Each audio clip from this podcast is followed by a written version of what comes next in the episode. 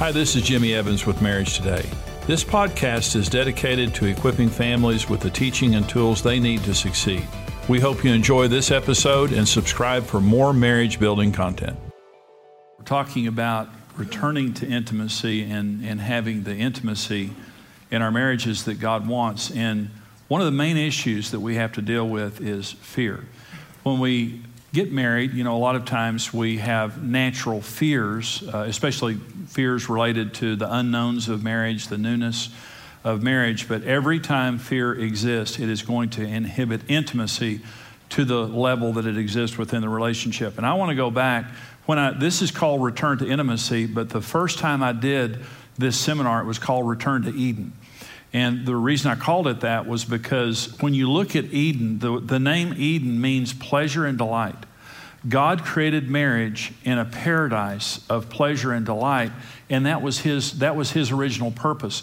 God never designs anything to fail. And the failure of marriage is not God's fault, it's our fault.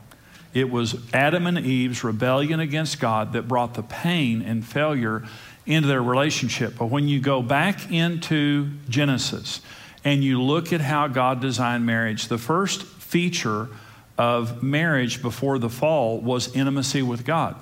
And what, what I teach in my seminar, Marriage on the Rock, is the most important issue in marriage is our personal relationship with Jesus Christ. The reason is only God can meet our deepest needs. Your spouse can't meet your deepest needs. There's needs that they can meet. There are needs that they should meet, but they can't meet your deepest needs. Our four deepest needs are acceptance, identity, security, and purpose. Only Jesus can meet those needs. And in John chapter four, we see Jesus walking up to the woman of the well of Samaria as a marriage counselor. And he walked up to her. She had had five husbands. She was now living with a man. And Jesus said, "Lady, if you keep drinking from this well," they were standing by a well and they were talking about water. He said, "If you keep drinking from that well, you're going to keep being thirsty. But if you knew who you were talking to, you would ask me for a drink and you would never thirst again." And here's what Jesus was saying to that woman. Woman, you're looking for God in a man. And because you can't find him, you think something's wrong with that man. So you've thrown five men away. Now you're living with a man, just cynically, you know, kind of like we do in America. We're cynical about marriage, so we just live together rather than getting married because we don't think it works. And Jesus felt sorry for her. I mean, he felt sorry because she just was trying to do something that wouldn't work. And instantly, this woman was healed, and she went back into her community, and her community was changed because Jesus was now in her life. Understand, when you don't trust Jesus to meet your deepest needs, you will automatically transfer the expectation of that on your spouse. And in so doing, you've set the marriage up for failure because your spouse cannot be God for you. So when you look at the original design for marriage in the Garden of Eden, the number one feature was intimacy with God. Adam and Eve both had a relationship with God, and God was meeting their deepest needs. Second was equal partnership. No reference to dominance, no reference to superiority. Adam was not over Eve, and Eve was not over Adam.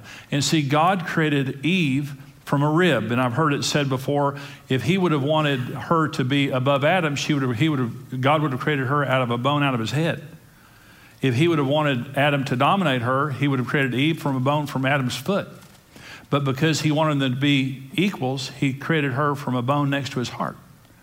And so Adam and Eve were created as equals. And you don't see the uh, the dominance until after the fall. Another feature of marriage before the fall was a common purpose. This is Genesis chapter one. And it says, God created man in his own image. In the image of God, he created him. Male and female, he created them. Then God blessed them. And God said to them, "Be fruitful and multiply, fill the earth and subdue it." M- man and woman had exactly the same purpose. It wasn't man with a purpose. It wasn't woman with a purpose. It was a marriage with a common purpose. The fourth feature before the fall was total exposure without shame or fear. They, they, they were completely naked. And this wasn't just a physical nakedness, but it was mental, emotional, spiritual, and physical. They were completely exposed to one another, and it says without shame. That word shame is the word bosh. It means fear, It means shame, but it's a very strong word that means for someone to put you to shame. What it's saying in, in when it says that man and woman were naked without shame, it's saying there was no one there to make them feel shamed. There was no enemy there to make them feel afraid. They had a completely safe atmosphere for them to open up and to share on every level. But then came the fall. And when the fall came, every single thing that was true before the fall was not true after the fall. First of all, they lost their intimacy with God. Remember, they got kicked out of the garden. God, they, they rebelled, they died spiritually, they, they had a living spirit until they sinned. And God said, the day that you eat that fruit, you'll die. They did. The day they ate that fruit, their spirit died. They had no more intimacy with God. They could not live in the garden with God any longer. The second was, now there was a vie for dominance. So this is what Genesis three says. This is God speaking to Eve, and he's cursing her. He had already cursed Adam. He's cursing her for her sin. To the woman he said, I will greatly uh, multiply your sorrow and your conception. In pain you shall bring forth children. You will want to control your husband, but he will dominate you.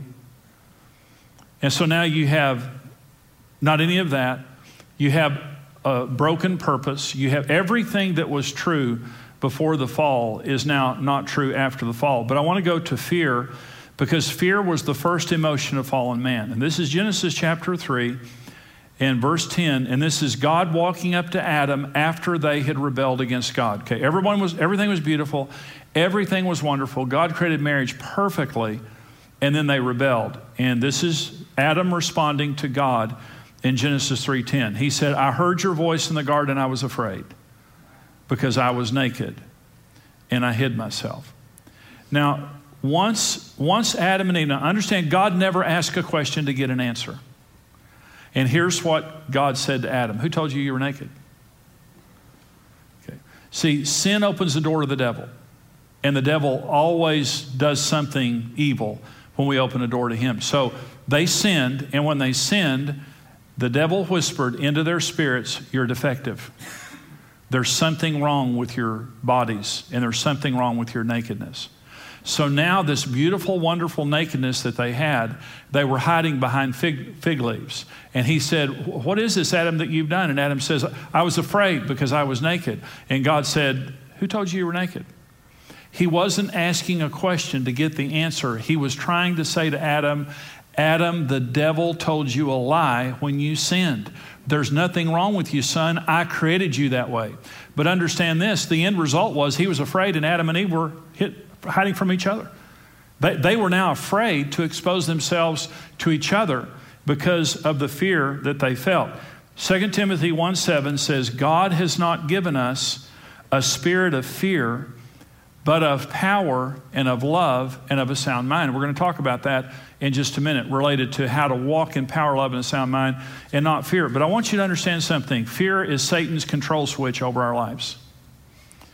Fear is not of God. God will never use fear to control us, ever, ever, ever. When the Bible talks about the fear of the Lord, it means reverence. It doesn't mean dread. It doesn't mean panic. It doesn't mean any of that. The devil's control switch on our lives is fear.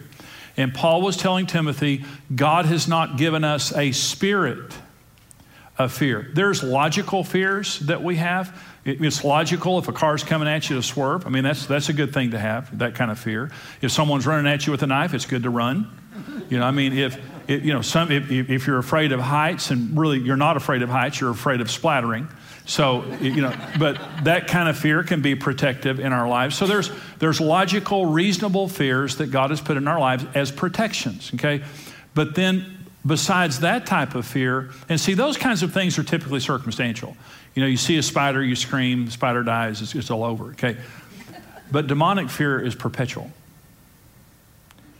You have a fear of death. You have a fear of rejection. You have a fear of failure. You have a fear of poverty. You have a fear, it's perpetual. And fear is a prophet spirit. Fear speaks to us. It projects the future. It's a prophet spirit because it projects the future. And knowing our vulnerabilities, knowing our hurts, knowing our mistakes, it projects something into the future so that we will respond incorrectly, especially in marriage. Fear always causes you to do what makes your fears come true. Fear never motivates right behavior. Fear motivates what will make your fears come true. When Karen and I got married, we were full of fear. And I masked mine with macho and tough and all that kind of stuff. Karen did not mask hers. She was just openly fearful. I was fearful of rejection. I was fearful of failure, of exposure, of weakness, of dishonor, of deprivation. Um, uh, as a young boy, I was I was taller than my second grade teacher. And that might sound good, but it wasn't good. I was I was really, really, really tall. And I had a, a my tooth knocked out, and I had a cap on there. My brothers, Damon and Lucifer, uh, they they called me Bucky the Silver-Toothed Beaver. And I had several things that happened to me when I was a young boy that scarred me, you know. And I never had a problem with girls, and I never had a problem with anybody. But internally, I felt like a freak. There was just a message inside of me that happened to me when I was about maybe second or third grade. But internally, there was something inside of me. I always thought of myself as a freak. And and I had tremendous amount of fear, and rather I didn't know how to deal with it. And so rather than dealing with it in the passive sense of just being fearful and carrying down, I just had my guard up all the time. You know, I, I would stick out my chest and stick out my chin and just dare you. I would. That's the way I, would, I grew up, fought all, all the time, is because if you cross me, you know, but I was masking fears. Karen's fears were rejection, disconnection, disconnect, me disconnecting from her, being devalued, failure, and abuse. Karen, Karen feared those things, but we were both tremendously fearful in our relationship. It, it had all kinds of implications. Here are the four curses of fear. Here are the four things that fear does in our marriages. Number one, fear makes us selfish. You know, people in the hospital are not writing get well soon cards because when you're hurting, you're self-absorbed. The Bible says, First John four eighteen, there is no fear in love, but perfect love casts out fear because fear invo- involves torment. He who fears has not been made perfect in love. Let me tell you something. One of the things that, see, I didn't understand God when Karen and I first got married. I didn't understand the nature of God. But one of the things that being a believer for forty years has done with me is I have absolutely no fear in my relationship with God. I understand how much he loves me. I understand what a phenomenal father he is. And I understand that he never uses fear in any way to control us. And number one, it causes me to love him that much more. And number two, I don't fear that he's going to send me to hell. I don't fear that every time I make a mistake that he's mad at me and going to bop me. I just, there's not fear in my relationship with God. And because of that, there's no, no more fear in my relationship with Karen. We, we don't have that same sick fear, but we had it. But it caused you to be selfish. When you're fearful, you're always strategizing of how you're going to be okay. That's what it caused you to do. I'm always thinking, it's a chess game. I'm always thinking of how I can move this to keep you from doing this to hurt me and to make my fears come true. So it's this chess game rather than it just being this, you know, trusting, intimate relationship where we don't have all that drama going on.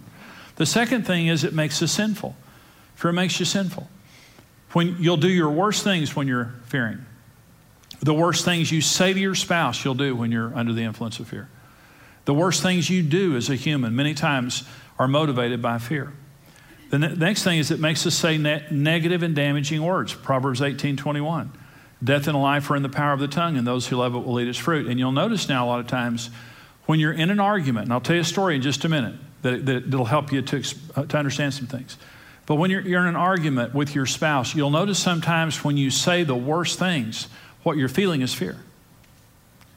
They're, they're doing or saying something that's touching something in your life. You feel fearful, and you begin to say things and do things that are inappropriate and very hurtful. Number four, fear makes us stupid. It makes us selfish. It makes us sinful. It makes us say bad things, and it makes us stupid. Is that there is, remember, God has not given us a spirit of fear, but of love and of power and of a sound mind. A sound mind. When you're not under the influence of fear, when you're under the influence of the Holy Spirit, you're thinking right thoughts and you have a sound mind. But but fear makes us stupid. The, we go into a fear dance. I want to talk about Gary Smalley, one of my absolute heroes. um, in marriage, but he, he wrote a book called The D N A of Relationships. And in there, he talks about fear, and he talks about the fear dance. And one of the, the premises of his book is we all have core fears that we're dealing with. I believe every person has core fears that they're dealing with. For men, for women, women's core fears typically relate to disconnection, not being heard and being valued, losing love and appreciation. Now, I, I believe that's absolutely true. Let me read that one more time. Women, when women are dealing with fear in their marriages, it's disconnection. I fear my husband disconnecting. I fear not being heard and valued. I fear losing love and appreciation. Here are men's core fears. Helplessness. Being controlled. Failure and disrespect. And I completely, I, I agree with both of those. And so what Gary Smalley talks about is the fear dance. And here are the steps in the fear dance that he describes in his book so well. I hurt, I want, I fear, I react.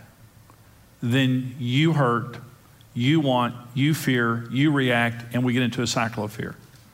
There's, I'm hurting because of an issue in my life. It may be something from my past. It may be something related to you, but because I'm hurting, I want a solution. And so I, I work, you know, kids, eating, drinking, however I'm dealing with, with this, I'm trying to find a solution, but I fear. I fear that you're going to control me. I fear you're going to disrespect me. I fear you're going to do this. I fear you're going to do this. And so I react. I say something, I do something, and now you want, you fear. All the same things go into motion. Let me, let me tell you a story that I think Uh, explains this real well. The, a friend of mine is a psychologist, a very good psychologist, Christian psychologist, and he um, had a situation that happened one day that he was, his wife called and said, hey, when are you going to be home? He said, well, I'm going to be home at five thirty, whatever. And she said, great, I'll, I'll have dinner on the table, you know, when you get here. He said, great. And so right before he was walking out of his office, uh, some people came to his office, and it was a suicide situation. There was a person that had attempted suicide, was in the process of trying to kill themselves. And so he being, you know, special, specializing in that area and being, you know, adept at doing that, they walk in, he immediately takes them in. It's very intense. It's a very difficult situation. But basically, in the process of this, he saves a life. I mean, this is what he's describing. They have a breakthrough. The person decides not to kill themselves. It's all fantastic. He makes sure in them leaving that they're in the right hands so that they're, you know, getting the care that they need. So he's, he's just like, oh my gosh. You know. So he's leaving the office, and he um, is feeling good about himself. You know, he's thinking, this is what I was trained for. It's very gratifying to have the feeling of, you know, helping someone like that. So he goes home, and uh, when he pulls in the driveway, he's just gonna think he's going to walk in the house, and his wife's going to, you know, say, you know, what happened? You know, why were you late? And he was going to say, well, I just saved a life. And she's going to say, you're my hero. Well, that's not what happened. She was furious. And she, he walked in the house, and she was yelling and screaming and just throwing a fit. And he said, wait just a minute. Wait just a minute. And, and there, there weren't cell phones back then, by the way. And so this is the day before, there was a day before cell phones, okay? So he, so he, and he probably should have called her from the office, but he didn't. He walks in the house, and when he walked in, she was furious. And he kept, he kept trying to say to her, honey, you don't understand what just happened. Let me try to explain it to you. Well, she wasn't listening. She was just furious. Well, understand, both of them felt fear. He felt the fear of being disrespected and misunderstood. She felt the fear that he didn't care anything about her sitting at home with the kids and with a cold meal on the table, that he wasn't communicating, and his job was taking her or him away from her. Both of them were feeling fear, and here's, here's what I want to submit to you. Some of our worst fights are when we're feeling fear. Is there, the fear is at the core of it, and that fear has got to be disarmed. This is Brent Evans with Marriage Today, and I want to thank you for listening to the Marriage Today podcast. We believe your marriage has a one hundred percent chance of success if you do it God's way. If you enjoyed today's teaching and want to keep learning, subscribe to the Marriage Today podcast and take some time to leave us a review. Your reviews help us spread the word and can encourage someone else in need. For more great marriage content, check out Marriage Today dot com, where you can see all of our marriage building resources, videos, articles, and live events.